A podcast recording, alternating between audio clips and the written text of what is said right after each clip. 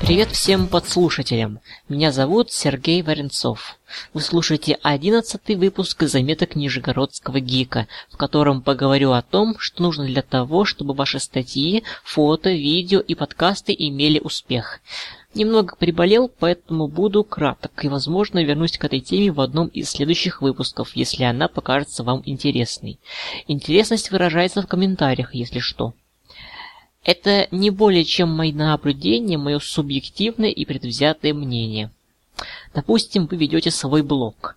Если хотите получить массу комментариев к статье, напишите в ней то, что противоречит вкусам большинства. Тогда с вами захотят поспорить в комментариях.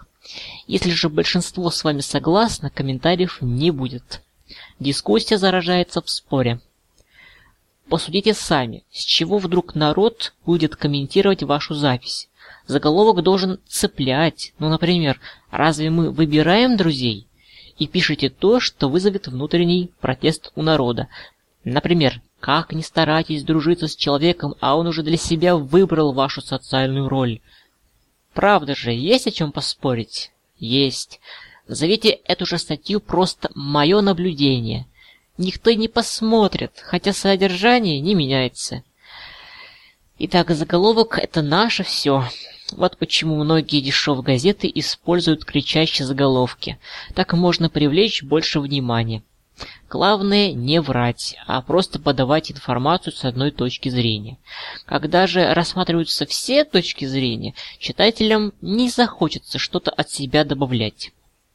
Встречают по одежде, провожают по деньгам. Статья с таким названием соберет кучу комментариев, я думаю.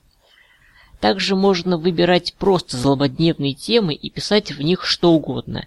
Если тема злободневна, с вами обязательно начнут спорить, вне зависимости от высказанных мыслей. И осторожнее с громкими заголовками, в них не, не должно быть вранья, иначе читатели разбегутся. Если же вы начинающий фотолюбитель и нуждаетесь в лайках на Фейсбуке или ВКонтакте, то следующее наблюдение для вас. Если на фото два человека, то оно наберет меньше лайков, чем фото с одним. Чем однородней фон, тем больше лайков. И обязательно ставьте копирайт на фотографии, лучше по-английски.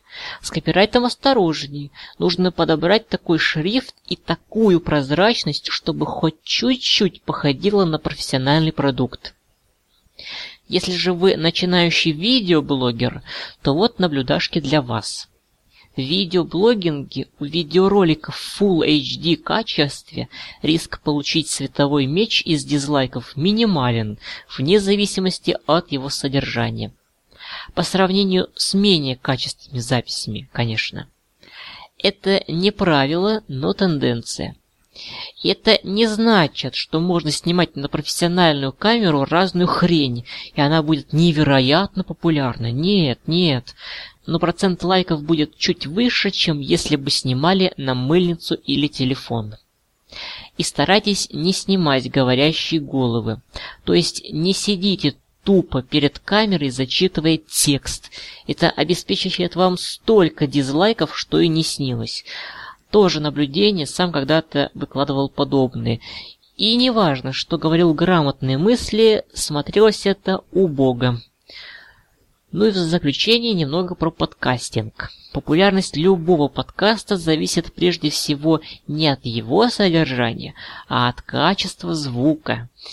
Если при записи используется недостаточно качественный микрофон, слушать это никто не будет, даже если информация важная и интересна многим. Нет, ну, будут, конечно, слушать случайные такие слушатели, но подписываться на подкаст вряд ли. Вот у меня, например, звук далеко не хороший, какой-то грубый, металлический. Ну что же делать? Когда будет нормальная техника, тогда и звук улучшится. Популярность подкаста – это величина непостоянная и зависит от множества факторов. К ним можно отнести дикцию, харизму, тембр голоса и так далее. Ну и, конечно, от названия подкаста тоже многое чего зависит. Вот и все наблюдения на данный момент. Подписывайтесь на новые выпуски, оставляйте комментарии, они очень важны. Это был Сергей Варенцов. Всем пока!